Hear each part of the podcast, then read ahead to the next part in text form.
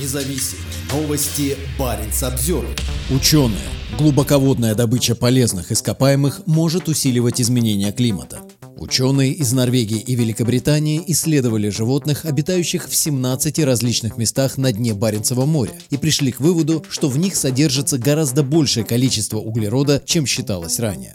Донные организмы берут углерод из окружающей воды для своего роста. После смерти их панцири и скелета остаются на дне океана, навсегда удерживая большую часть содержащегося в них углерода. Как показало исследование под руководством Терри Соустер из Арктического университета Норвегии в Тромсе, нарушая или разрушая эти места обитания, глубоководная добыча полезных ископаемых и траление могут снижать естественную способность океана удалять углерод из атмосферы и тем самым тормозить изменения климата. Эти исследования подчеркивают, как мало мы знаем о функционировании жизни на глубине. Мы не знаем, на каких более глубоких участках морского дна хранится больше всего углерода, поэтому не знаем, каким районам необходимо уделить первоочередное внимание в плане сохранения. Промышленное освоение стремится вперед еще до того, как узнаем, чему будем наносить ущерб или что потеряем, отметил один из участников исследования доктор Дэвис Барнс из британской антарктической службы. В январе этого года правительство Норвегии одобрило промышленное промышленное освоение минеральных ресурсов морского дна. Несмотря на предупреждения научного сообщества и экоактивистов, власти страны видят в глубоководной добыче полезных ископаемых перспективную отрасль.